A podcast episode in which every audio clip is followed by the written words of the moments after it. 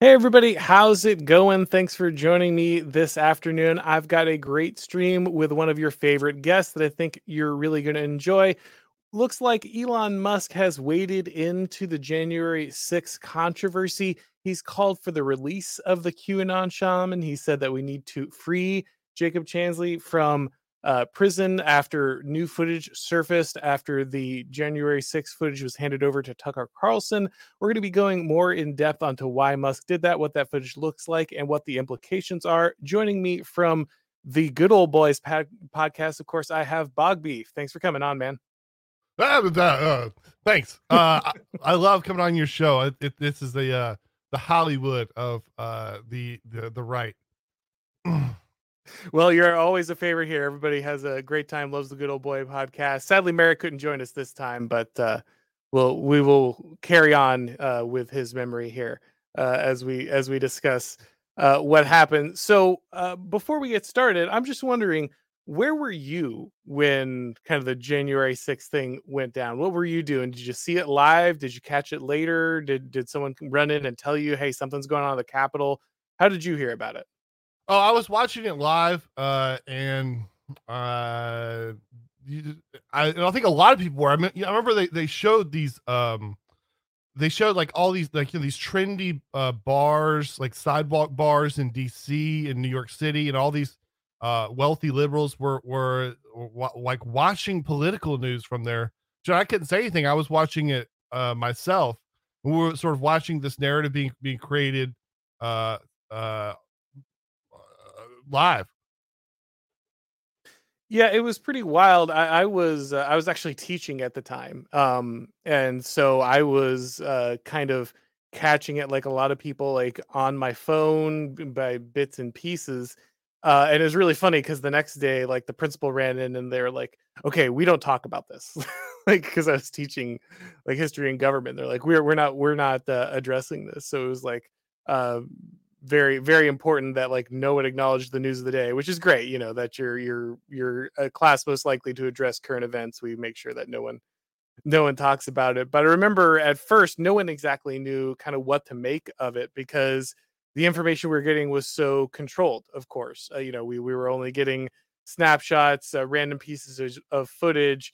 And as everything came out, you know, the framing was very particular. Obviously, we're all hearing about all these deaths that occurred. So many officers were losing their lives as these crazy Trump supporters kind of came in and went nuts.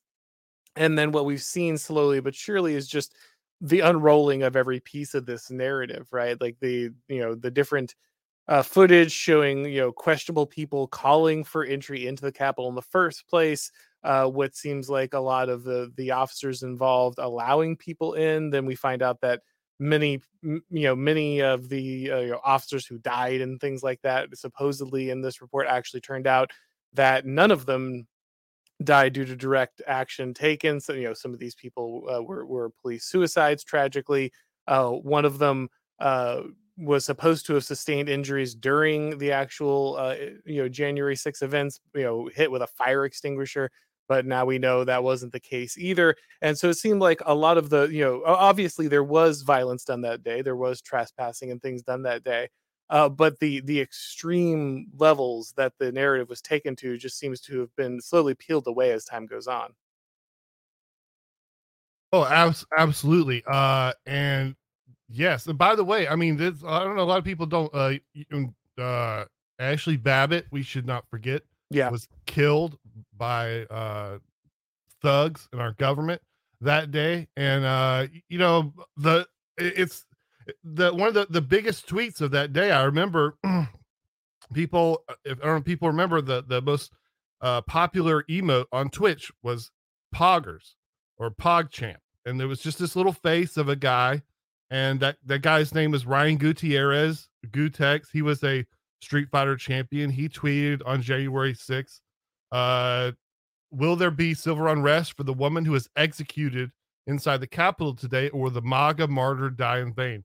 Because he tweeted that, he was they deleted they changed Poggers symbol to something else and nuked him from the internet. But I don't know, it's just a little something I won't forget. Yeah, it's interesting whenever you have these kind of e-celebrities or people from other areas cross into this and they suddenly realize that there's kind of this this electric fence aspect to breaking news, right? Like you always want to be really careful when you're talking about very specific events, right? Whether it be the pandemic or the J6 narrative, things like that. There are these moments where you're not allowed to really say anything. And everybody knows, everybody on the internet, you know, just the magical, cathedral alignment comes up. And all of a sudden, all of your censors, all your social media, television news, everybody knows that you need to shut down discussion immediately. And any kind of particular discussion will just get you nuked from orbit, no matter how influential you are. Even if you're an accredited physician or if you're someone with insider knowledge when it comes to law enforcement or something, all of a sudden you can just be completely blown away, no matter what kind of level of expertise you have. And then over time, drips and drabs, we're kind of allowed to admit, well, maybe this thing doesn't work. And actually, maybe there are some side effects to this thing. And maybe we should have been more honest about, the level of risk and assessment. And oh, actually, it turns out that not that many people were hurt during the. There's just these narratives that during the event must be protected. They must be perpetuated. Anyone who touches them could destroy themselves, could destroy their career. And then later we can kind of come back and admit certain things about the event. And it's okay because, the need, the moment, the emergency, the power was secured, the thing that they wanted happened. And now it's kind of okay to be like, well, maybe there was a little gray area here and there. And so it's always funny when people who otherwise wouldn't really comment on politics or otherwise wouldn't be involved in this, wouldn't expect that level of censorship, kind of make contact with this stuff. And all of a sudden they're just blown off the internet because they crossed kind of the wrong conduit of power. Yeah, absolutely. And I don't know. I just to hone in that a little bit, that Ryan Gutierrez was a certainly not white man. So he was from Southern California, very popular, been on television. They had a couple couple shows going and stuff like that.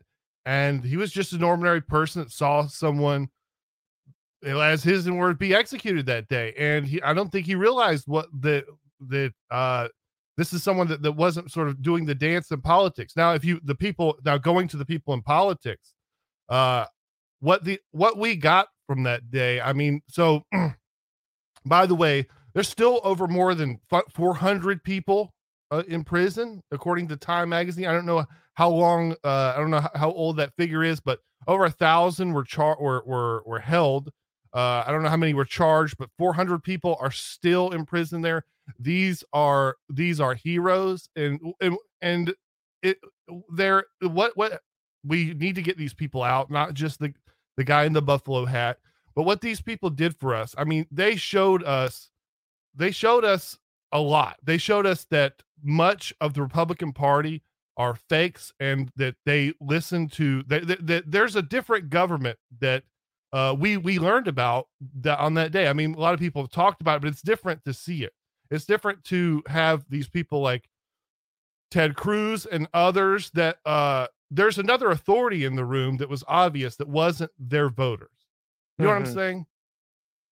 Yeah, no, absolutely. You'll see this repeatedly, how important it was to kind of co-sign to specific narratives early on. And even at this point, very few people have been willing to kind of speak up in defense of the protesters or what happened here. That's kind of why Tucker Carlson has been such a flashpoint during this, is not only has he been willing repeatedly to come out and say, this has been overblown, this wasn't the case, and these people are being wildly mistreated, this is a miscarriage of justice, he actually managed to get this video footage. And I'll give Kevin McCarthy credit. I did not think he was going to come through with it. I really did not expect him to kind of make good on that promise. I don't know what other promises he'll make good on. I hope he makes good on a lot of them. There's a lot of very important ones, like investigations into the FBI and holding them accountable, that absolutely need to happen.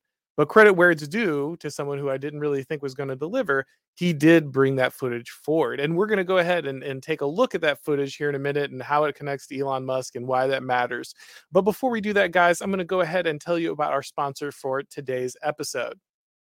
Hey guys, this episode is brought to you by the Intercollegiate Studies Institute. The Intercollegiate Studies Institute is a conservative nonprofit dedicated to educating the next great American.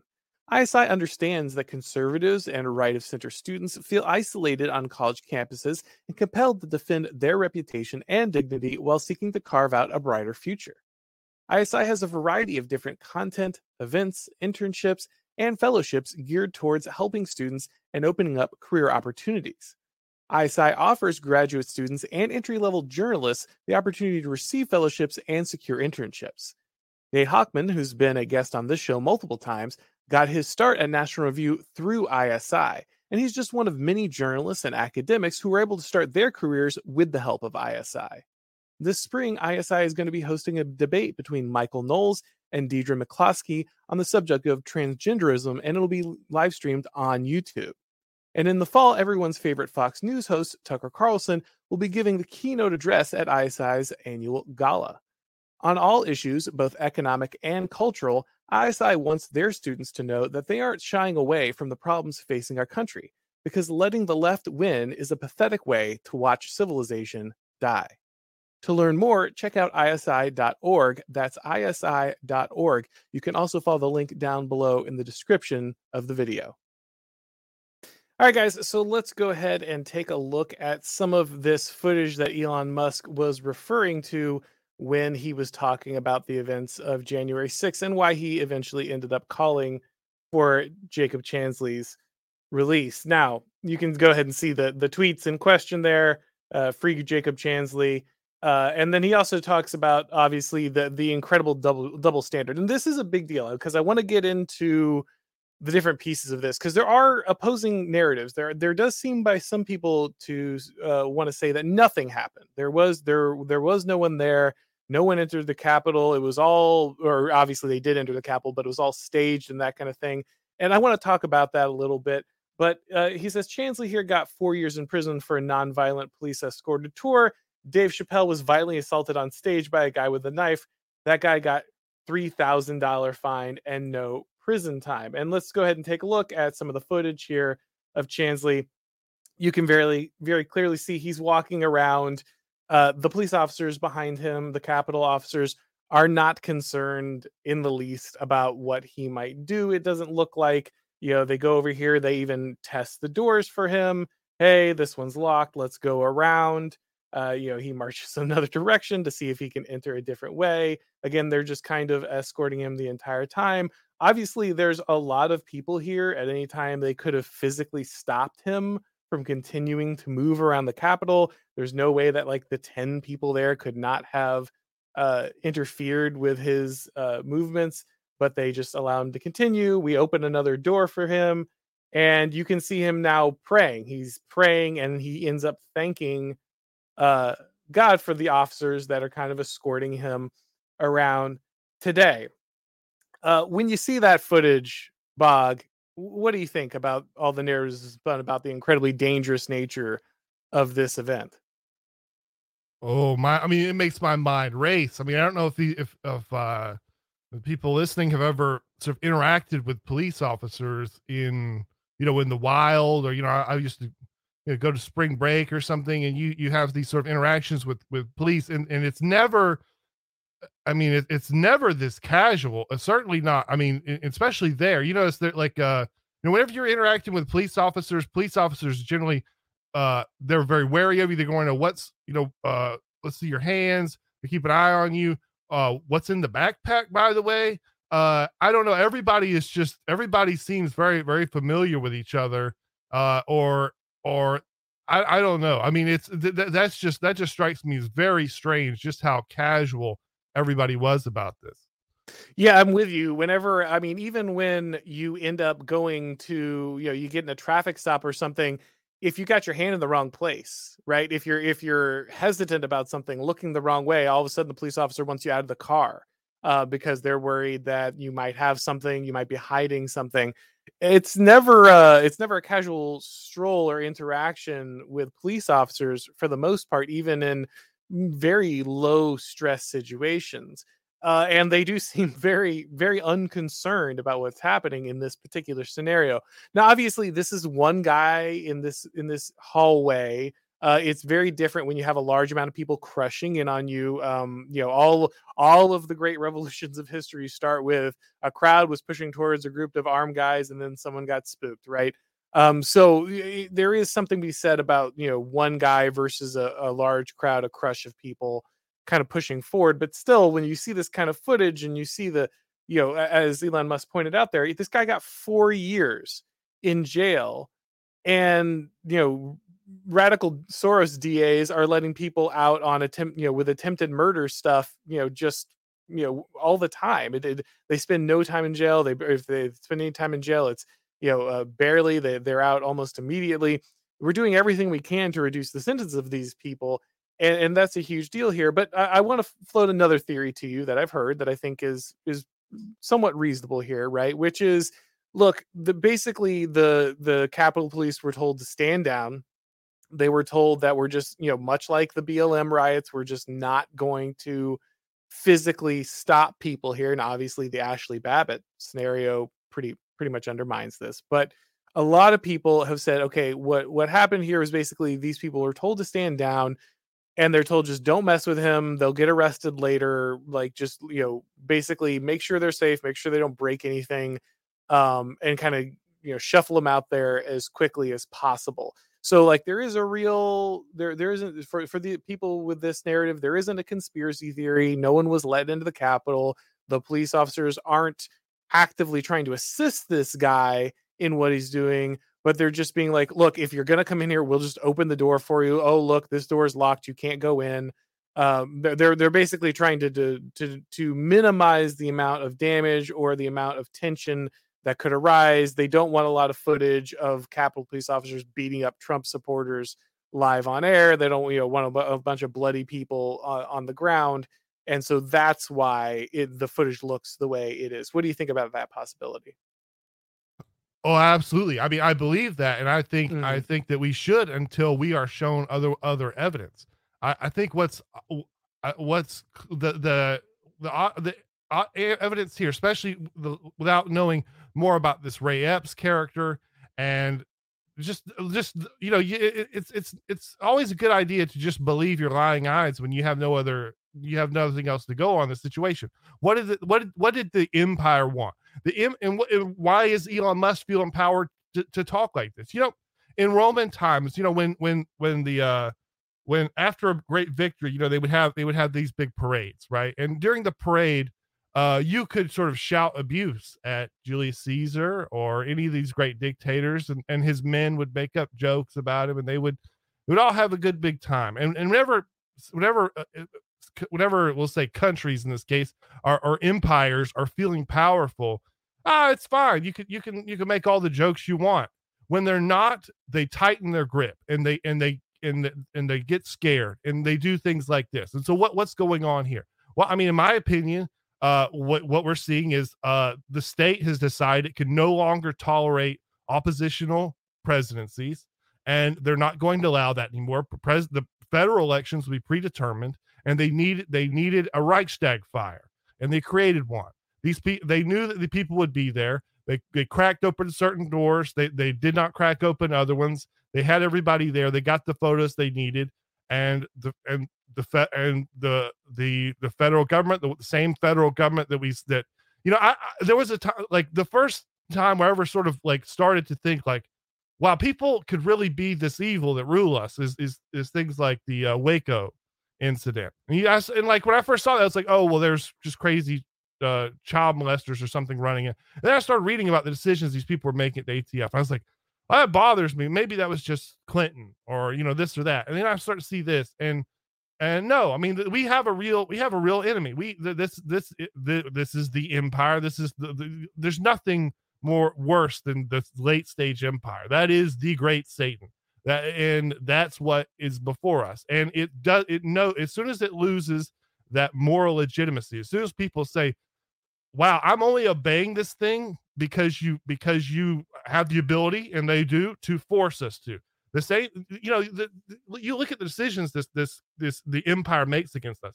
The empire will specifically tell you it hate the people who pay the most taxes and obey laws and make this country great. This country will tell you it hates your guts. It doesn't want to let your children to a good school. We're going to squeeze you like a bar rag. And and it's all on display here on January 6th. Yeah, I it's hard to argue against that. Like you said, there's nothing more dangerous than the late stage empire. And when their rule becomes brittle, when the political formula falls apart, and they lose the mandate of heaven, like you're talking about, then the only thing left is raw power. And as you know, we know we're ruled by foxes, not lions. These people are they're used to ruling through trickery. They're used to ruling through deceit. They're not used to ruling through brute force. And so they're very bad at it, and they want to avoid it if at all possible. So what do they do? Well, I mean, they do go ahead and put soldiers around the Capitol. Like they do go ahead and basically shut down Washington, D.C. and put it under military policing and martial law. But, we like you said, we need a scenario. We need an excuse to crack down. We need to make it clear. We need to put everyone on the back foot. We have a very sketchy election. We have a very dangerous scenario. Legitimacy comes into question, and we need to put our opponents on the back heel. And that's what these people are really good at, right? That's what the regime is extremely good at, is making the political opposition play defense constantly. And so what do you need in this scenario where elections look fuzzy and you kind of immediately go out and talk about how you fortified the election right after you brag about it? What do you need to do in a scenario like that? Well, you need to call into question the legitimacy of the other side. And how do you do that? You put them in a scenario where this can happen. Now, to be clear, it doesn't mean that like every bit of this was planned. Like you said, you don't have to have a huge conspiracy. You don't have to pull everyone in and manufacture everything. You leave the right door open. You open the right thing. You encourage one thing or another, and then you get the pictures. And all of a sudden, you make up the stories about 5 police officers dying or whatever it was. And then but again, it doesn't matter how much of that story kind of falls apart. In the meantime, you've created the cover necessary during the emergency to kind of get away with what you want. Now, did that happen here? Again. It certainly is in question. I wouldn't say 100% that's what happened. I think there is a plausible explanation of these people were told to stand down. But again, the Ashley Babbitt murder kind of pushes against that, because if everyone was told to stand down, why is an unarmed woman who posed no physical threat to anyone, as far as we know, being shot to death? Like that kind of pushes back against this idea that the officers in question were just told to leave these things alone. But either way, whether you think that this was a complete, creation of kind of the intelligence community and the police state, or if you think that it was something that was a creation of many different confluence of events, and that these people were just being helped around, obviously the real concrete thing that you can 100% point out to without any hesitation is, of course, the way that these people are treated afterwards. And that's what Musk is really pointing out here, is the differentiation between the regular violent criminals who are let go all the time. Obviously, we have the BLM riots, the Antifa riots that raged the entire time with no real action from the government, despite many different provable deaths, not imaginary ones made up by the press during that time. And you also have just the Soros type prosecutors that will let anyone go for these kind of crimes, compared to what happened to these January 6 protesters. But I do want to play this video of Chansley real quick. We'll listen into him here. He's going to tell everybody to go home, right? He's going to read Donald Trump's tweet, everybody go home. Respect our landmarks. Respect the Capitol.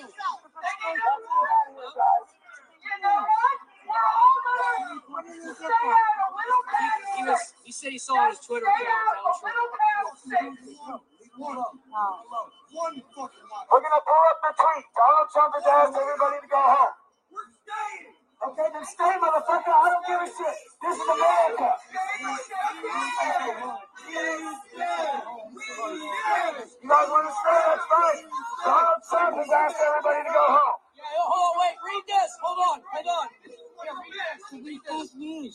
This is, read it.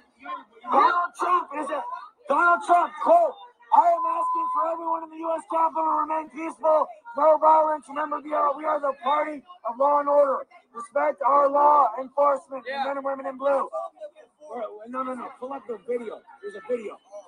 So you can see very clearly here that even despite the crowd not believing him at first, right? At first, the crowd says, oh, no, we're staying. And he says, look, you can do whatever you want, but the president has told us to leave.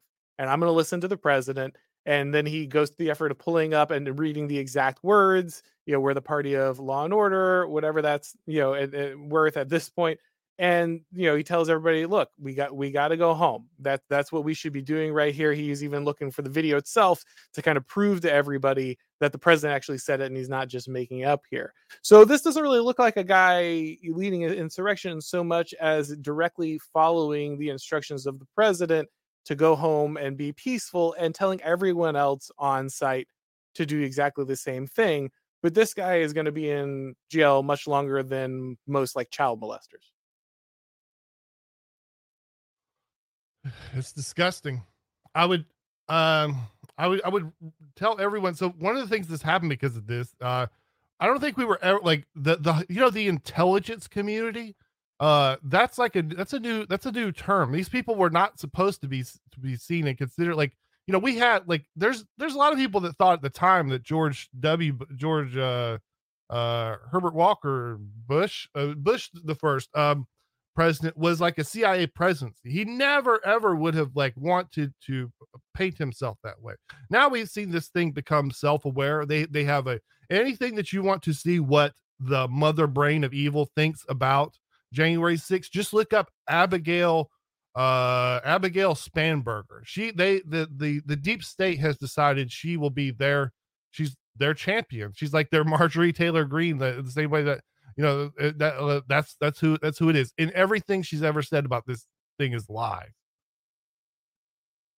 Yeah, it is wild how much now we kind of just take for granted the amount of involvement of the police state in everyday life in the United States, something that would have been unthinkable. Obviously, September 11th is a huge part of that, and for the shame of many Republicans, obviously they backed the increase of control and the demolition of the wall between forces like the FBI and the CIA. Everyone said that's insane. How could you have had that? If we hadn't had that, people would have been in share information, and now we see. Actually, that wall was super important, and that granting these people access to each other and, you know, the ability to work together just made them start treating Americans like the targets that foreign intelligence agencies were supposed to be. But of course, we also know the amount of this work that is now handed off to social media companies like Twitter because of Elon Musk. Right? We know that the FBI and DHS and other various parts of the government are regularly in contact with Twitter, asking it to censor average Americans, asking it to censor experts, asking it to shut down even politicians, members of Congress, and actively censoring Americans on behalf of organizations that are supposed to be completely restricted by the First Amendment. So, you know, the Elon Musk again kind of coming through here with his interest in making sure that justice is served. But it is just insane that despite all of this, evidence, the Democrats, the left, most of the media continue to pretend like all of this is ridiculous. Oh no, really, there's way more footage that shows how insanely violent this is. Now, again, I want to be clear, there was violence done. Like, there were people who committed crimes that day. There were people who violated the law. I'm not saying that there weren't.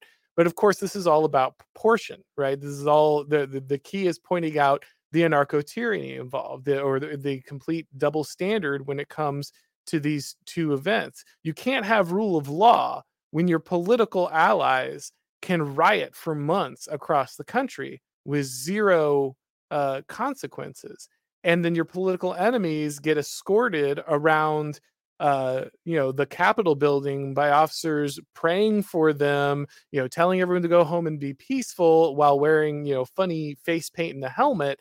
and then all of a sudden they're in prison for 4 years. It sends a very specific message, one that's very intentional. The rule of law is over, and your guilt or innocence and the punishment that you will have meted out to you is entirely dependent on whether you're a friend or enemy of the regime.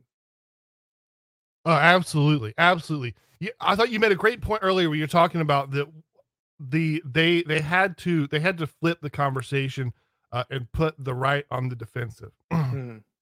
What was that? There was two things we were not allowed to talk about at that time. There was this. There was I don't know how much there was of prevention of talking about January 6th.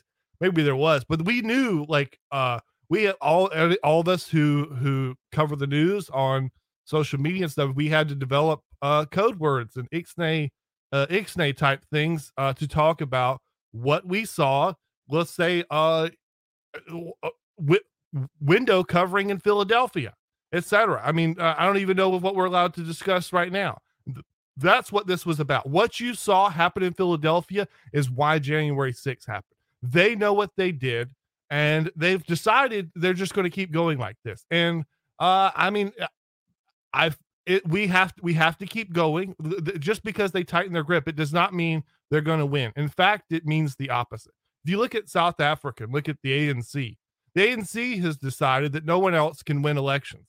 And everyone, and as soon as they decide that, and you know, they of course they've been in power a long time. But once you lose that big time legitimacy, people know they're not going to be in power for another 10 years. It's just not going to happen. It's just that. And I feel like the ANC is what the Democrats have become.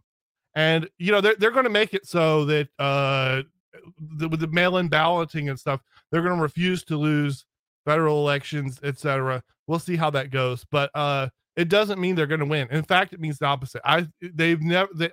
These kinds of moves are not the strong moves when you have a lot of excess legitimacy and power lying around. These people are scared. Yeah, no, I think that's exactly right, and a really good point for people to understand.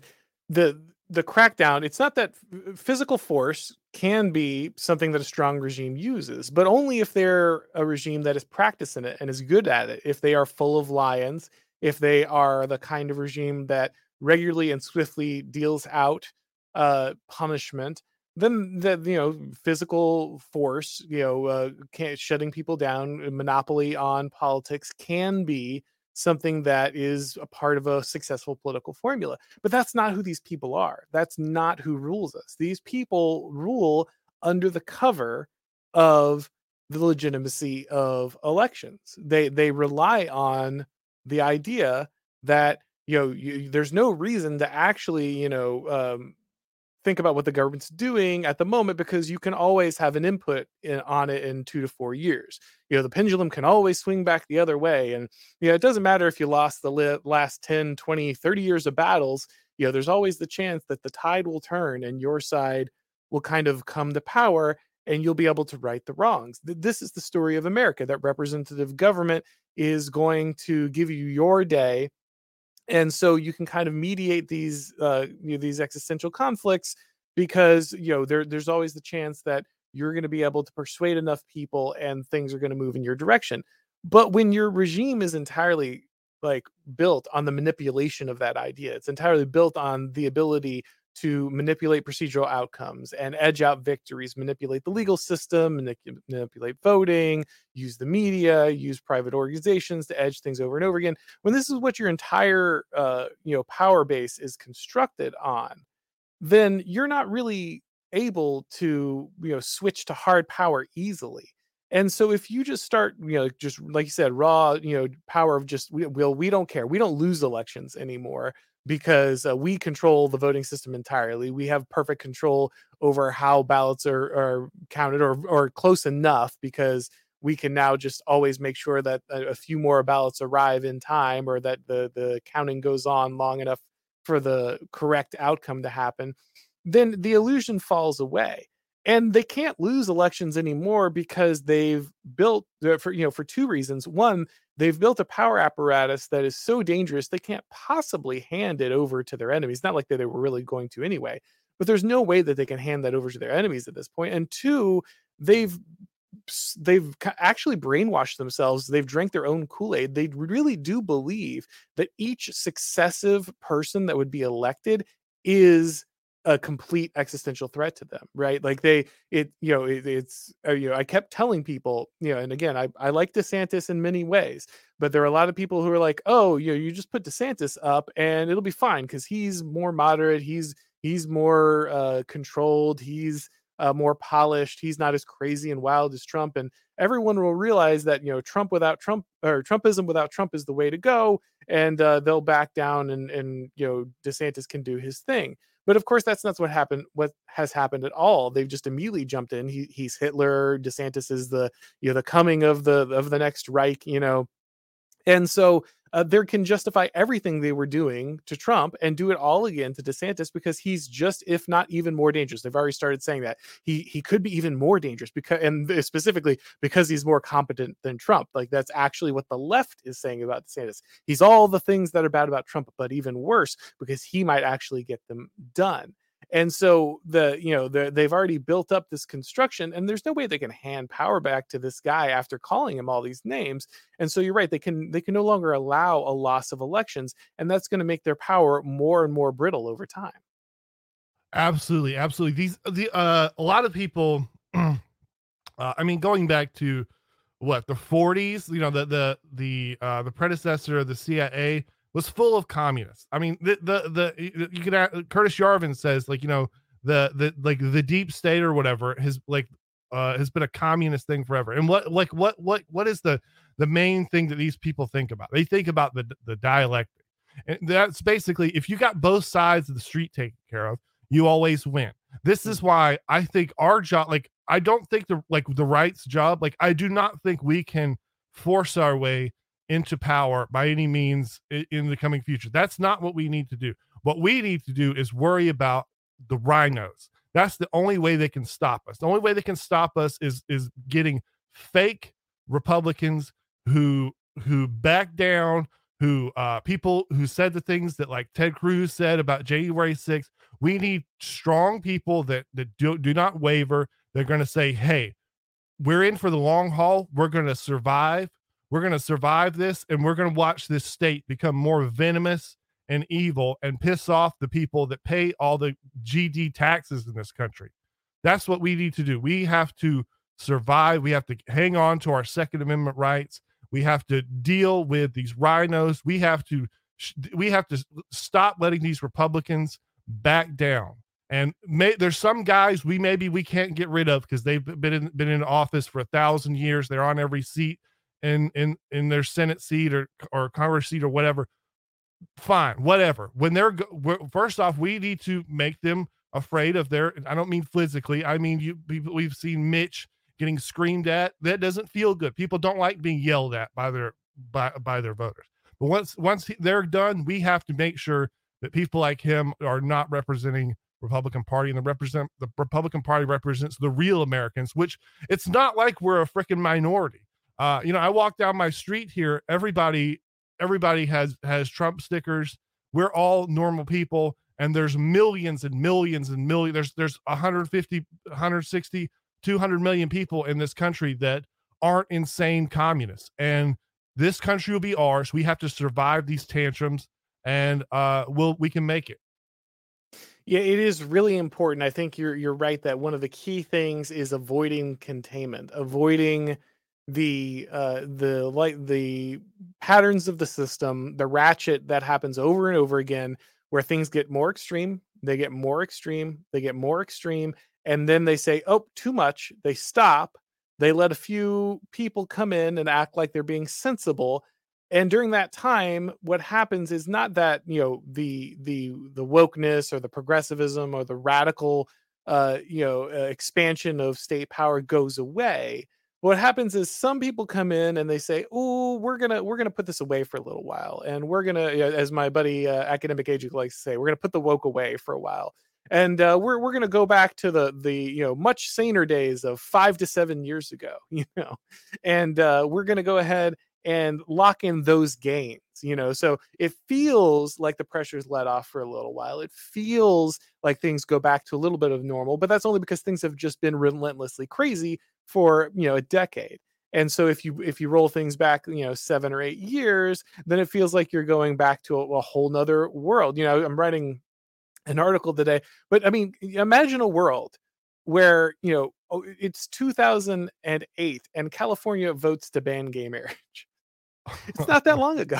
It really isn't. Like the speed of and insanity of the Cultural Revolution drives everyone to this idea that, you know, the United States has always been this way, and this has always been the culture, and this has been, these people have been winning for so long. But really, it's not that long ago, like you said, you know, real America was there, and they weren't necessarily in power. I think things have been going on for a long time, but you know, it doesn't take someone to come in and do much to make people feel like, okay, things are fine again. But when that pressure gets taken off, when those containment guys step in and they let everyone breathe for a few minutes, that's not actually us going back to anything. It's not actually victories being won. It's simply the ratchet securing the gains of the last, you know, decade or two or whatever before the whole pattern starts again. And so I think it's really important that even if they do back away from some of this stuff, which I'm not sure that they will, I don't know that they have the ability to anymore, like you're talking about. But even if they do, it's really important to not let people backslide into the idea that, like, oh, this has all been backed off of and we can kind of, you know, the coast is clear now and we can go back to business as normal. No, these people are going to come at you fast and furious again. They're going to speed all this up again. And you can't pretend like, you know, a few guys coming in and getting elected who, you know, are wishy-washy on these kind of events is going to be fine, because what these people are going to do is they're just going to set you up for the next more extreme version of this down the road. Oh, absolutely. And, you know, that 2008 California decision, like, so how can we contextualize that? We can contextualize that with Canada. We know that Canada has a huge amount of base people in the many, many, many millions, but they have zero political representation at all. I mean, they have some people in, you know, Alberta, and they have, ironically, a couple of mayors because of the way that their cities are structured. But, you know, even people, Andrew Scheer got they had went after him like crazy for just saying, like, well, I'm personally like a Catholic. So in my personal life, I'm against abortion, but I promise I'll never, ever bring that up. That was too much. You're not allowed to even mention the A word in this country. You know, that's the sacrament of all these people, these demons that run all these countries across the world. Someone in the comments says, well, you know, I just want to say there will never be a final endpoint until Jesus comes back. There's never some point where the final victory happens and we no longer have to fight. That'll never, ever, ever happen. And so, I mean, that's not really the goal. However, I mean, you know, it would be different to say, you know, get our Second Amendment rights back and then keep fighting the left. I mean, that would be nice. I mean, I want to go to another thing too. So like so I know when the government is this scary, like, what can we do? Well, one of the things that happens about this is that when they lose this legitimacy, we have this wonderful thing called federalism. And all this means is that there's a lot of shared power in this government. You know, like the state of Texas or New York or California has as much like government people, like, you know, parks and people that build roads and Department of Transportation, all this kind of stuff, as like most countries in Europe. And you can use this. The left uses this all the time. I mean, so in Atlanta, if ICE calls Atlanta and says, hey, you have one of we, you know, an immigrant there committed a crime, we want to pick them up, they need to get deported. The city of Atlanta tells the federal government to F off. We don't do business with you. In fact, we feel like we're sovereign over you, and we can do that too. And we should feel that we have that right. Yeah, very interestingly, you know, David French, gonna have a lot to say about him over the next week. But David French just wrote this article about how, you know, Ron DeSantis is just the mirror image of Gavin Newsom, and the fact that he's trying to protect children from mutilation in the state of Florida is just terrible. And the choice to mutilate your child should be with the parents. I mean, what if the child consents to mutilation? That's really their business and the government. Remember, this is David French, a guy who talked about the importance of constitutional conservatism his entire life. And, you know, it's funny because a day later, literally the day after David French wrote that column, which I will probably break down later this week. So if you want to have a good time destroying that David French column with me, stay tuned, because we'll probably do that later this week. But a day after he writes this column, Joe Biden does an interview with The Daily Show, and he basically comes out and directly says, yeah, we're going to write federal legislation to ban states from being able to protect children. Like, we're just going to actively stop anyone from being able to keep us from pushing this agenda on literally just every child in the nation and subject every child to this kind of thing. And people need to understand that the building of protections, that's just being able to say no, and then making the government say, okay, well, we're going to directly violate the Constitution, has a lot of value. And if the federal government is going to do that, and they're going to do it on a regular basis, they've got to enforce it, right? So if one of these states says no, if Florida says no, Texas says no, maybe they go to one of these states. But if multiple states are saying no, then you have a real crisis on your hands. And the question is, like, is the federal government competent enough to force this stuff on every state in perpetuity, to like literally just basically return to Reconstruction and march a bunch of guys into every state that disagrees with the mutilation of children and say, no, we're going to like post soldiers outside of hospitals until you allow doctors to just carve, you know, perfectly healthy body parts off of children that we are taking advantage of. And I don't think the federal government has it in them. I don't think they have the competence. I don't think they have the resources. I don't think they have the ability.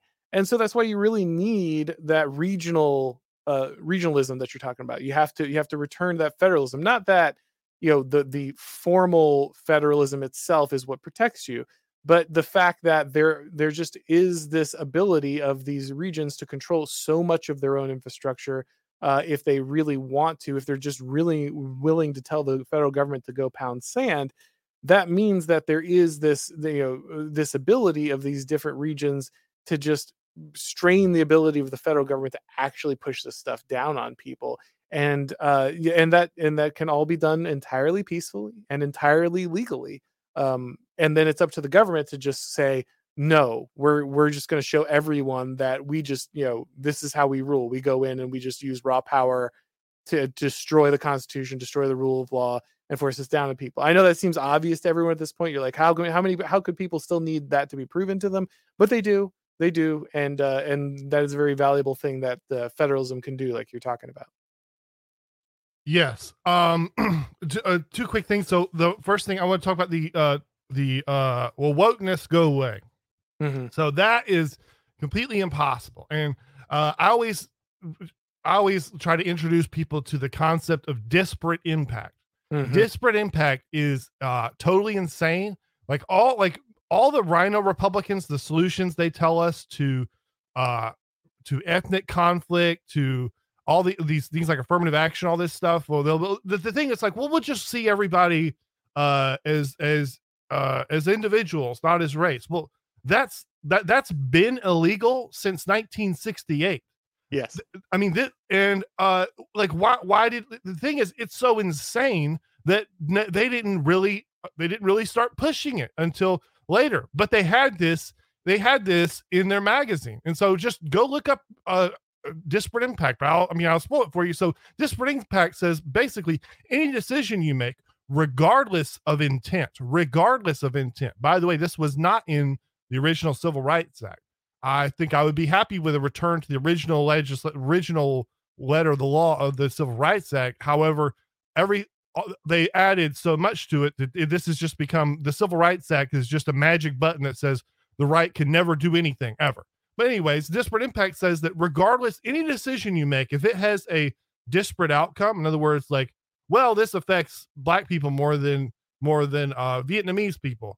well, you're effing up. You need to start paying restitution. You're racist, etc. This is insane. And this has been the law since 1968. So no, that's not going anywhere. But now we could solve this tomorrow. Literally, the so-called right-wing Supreme Court could tomorrow say all this extra crap they added onto the Civil Rights Act, which George Wallace warned us about. And that's one reason I don't go so far with the praising Nixon, because George Wallace told us this would happen, and Nixon ran against him. But the Civil Rights Act has become the Constitution, and it defeats everything. But anyways, now the other thing I want to say is what the right also should do is this is one of those things. It's like, well, do you copy the left? Well, I don't know, but the left, especially Joe Biden, etc. I mean, specifically the current administration, Biden's is a master of patronage. He delivers to his people. As soon as he got in office, he says, we're going to, all you guys that helped us out there on the streets, helping people vote, quote unquote, we're going to help you out with your college tuition. Mm-hmm. He's going to reward his friends and create patronage networks. We're going to hire all these more federal employees. The right needs to do this. Patronage is politics, and we've seen some people do this. We've seen our governor here in Florida, who I love. I think he's doing very, very well. I still support Trump over him. I mean, however, like maybe he's like he's a secret agent, and he's just on such good behavior because he's trying to thwart Trump. Well, I still benefit from that. I love it. He's doing a great job here in Florida, but he's doing that, and I think the right needs to create patronage networks. 100%. That's absolutely right. Especially when we see the events that are unfolding, and we see the way that the government is treating this stuff, you need to get out of the mindset that you're probably just going to have one election swing this, because like you said, the left have captured the voting apparatus. There's a video yesterday of just like thousands of people pouring across the border, just heading this way. And, I just tweeted out, it's about candidate quality, really, the GOP talking about how candidate quality is key. It's like, no, the left has control of the electoral system. They have control of all the levers of democracy, and they will use them to make sure and shut you out and make sure you are permanently incapable of having any kind of opposition in this way, right? In this national election way. So you got to look at your other stuff, and like you said, regionalism and building these patronage networks, actually building people who rely on you, who are loyal to you, who know that they materially benefit from your being in charge. That is how politics actually works. And I don't, you can get squeamish about that. You can cry about that. You can say, oh, that's in an ideal world, everyone would vote their principles and yada, yada, yada. Okay, whatever. That's nice. Now, do you want to win? Right? And if you don't want to win, then I hope you like being ruled by your enemies, because they have no qualms about it. And you don't have a way to solve that. You can't unilaterally disarm in the basic realities of politics and then pretend like you're the morally superior person. You're not. You're willfully handing power to people who want to destroy you. And you're saying, I'm just, I'm too principled to avoid this. Well, you should have better principles. Whose principles are these? These principles of complete loss, complete failure, complete inability to be effective in the political domain. Who gave you those principles? You should probably ask about that. Like, where did these principles come from that say you have to lose every single thing because you deny the basic nature of politics? That's probably something you should contemplate if you're really worried about the left's control of these things. Also, you should have networks that protect people when the state comes for them like this. I mean, look at the case of Ricky Vaughn, right? Look at the case, the gentleman who is now allegedly connected to the Ricky Vaughn account. They do not assent to that. His lawyer does not assent to that. But Douglas Mackey, is on trial for allegedly posting memes that, he embarrassed Hillary Clinton. That's what he's in. He embarrassed powerful people. He's a political prisoner, and he's facing, serious penalties for the crime of making the ruling class look bad. I had his lawyer on. He explained this. He's been everywhere on this. But these people should, and now I believe there is, he does have a legal defense fund. He is getting a lot more support. But the fact that this stuff is not in place is a travesty. There should be a legal defense network for these people. There should be, these fraternal orders that back people up who get canceled, this kind of thing, help people find employment. There should be networks that defend people against this stuff. And like you said, you have to demand that it's just impossible for anyone to get elected as a Republican unless they're willing to say out loud, like, Douglas Mackey is a political prisoner. Like these J6 people are being, are being held as political prisoners. Like, you need to be able to say that. And anyone who's not willing to say that is just useless. They're containment. They have no value to you going forward. Absolutely. Absolutely. And thank you for doing all that work about Ricky Vaughn. I think a lot of people were waiting for someone with a real platform to do something about that. I would say, if you like hearing about patronage, that's all we talk about on the Good Ol Boyz. I think we'll talk a little bit more of that later, but yeah, come visit us, because that's the only subject we talk about. I don't think it's the only subject in politics, but it's the only subject that interests me. Oh, by the way, in terms of the principles for ruling, I mean, so as part of the patronage stuff, I mean, I really do not think that the rules for a ruler is the same for the rules of a individual. It's not the same. It's not the same kind of thing at all. I think that there's some biblical backing for that, because God loved David most of all, of course, and we all know how that works. But I mean, it's just really, really very true. And they always try to push this on us that, and the whole personal morality for rulers or whatever, which is, it's just absurd. That's just not how politics or ruling or running any organization, really works.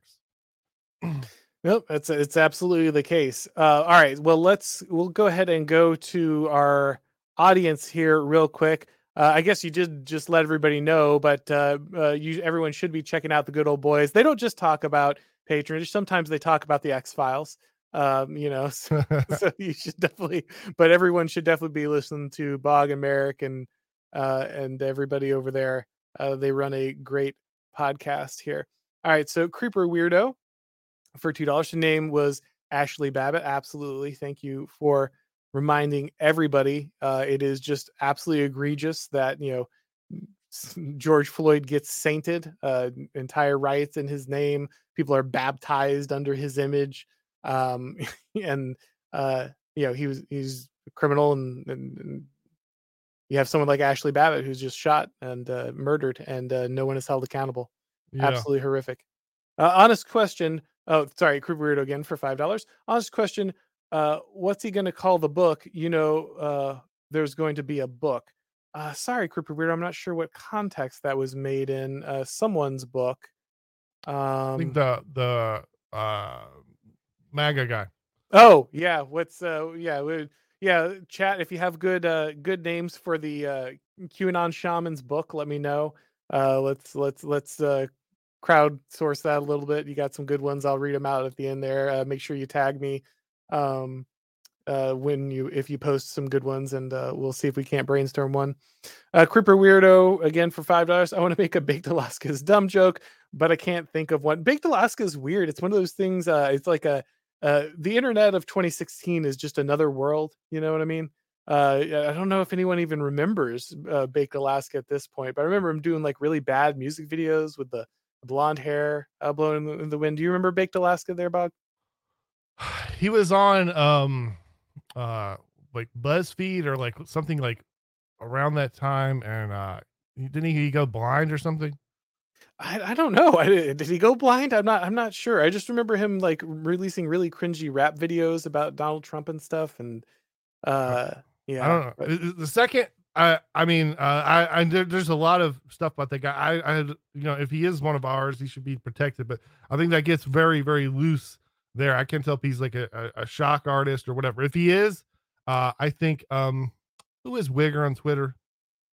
Oh, Sam Hyde. I think Sam Hyde, just like retire and let Sam Hyde do it. Maybe, by the way, pick up the guitar. I mean, I feel like if I was blind, I would be disgusting at guitar, because everybody that's blind just seems to be like a virtuoso musician. Or at least Ray Charles at piano, something, right? Yeah. Give us the Stevie Wonder, the chromatic harmonica, Yeah. Let's see here. Quartz ZZ7 for 11 Canadian. Thank you very much. This reminds me of the Deep Space Nine episode when the Alpha Quadrant Alliance decided to attack when the Dominion withdrew, so the Dominion couldn't consolidate. It's been a long time. I love Deep Space Nine, but it's been a long time, so I don't immediately remember the episode. But I always appreciate a good Deep Space Nine reference. Cisco is a wildly underrated Starfleet captain. Let's see. Creeper Weirdo again for $2. Thank you very much. But my centrist friend says pendulum meme. Yeah, there's always this want for the democracy to work correctly, that these things over time will bounce back, that there'll be this repercussion in the democratic system. But as we've seen pretty regularly, that doesn't really turn out to be the case. The left secures its gains. It's not a pendulum. It is a ratchet. Quartz ZZ7 for $2 more Canadian. The 90s Star Trek more based than the regime. I feel like the United Federation of Planets is its own socialist utopia. So I will say that the Deep Space Nine is the most based of the Star Treks, but that's because they have to go to war. They have an actual existential threat. They really have no choice but to be more based. That's why Cisco is one of the better Starfleet captains, because he's one of the few that has to go to war. Let me make sure that I'm catching all those super chats there, guys, real quick. Sorry. Oh, okay. And then Dan Roy for $2. Re-Baked Alaska. Look up the Sammy Saga. Amazing. Okay. I'm not sure what that is, but might give you more information on the epic tale of Baked Alaska. All right, guys. That said, I want to thank everyone for coming on. Great crowd, good questions. I think, let's see, did we get any Baked Alaska album names? Someone went with My Struggle. Yeah, there you go. But I think that was the only one we got. I want to appreciate everybody coming by. Bob, can you tell everybody one more time where to find the Good Ol Boyz material? Oh, nope. Yes. Sorry. Hunting for that unmute button. That's patreon.com/Good Ol Boyz, GOODOLBOYZ.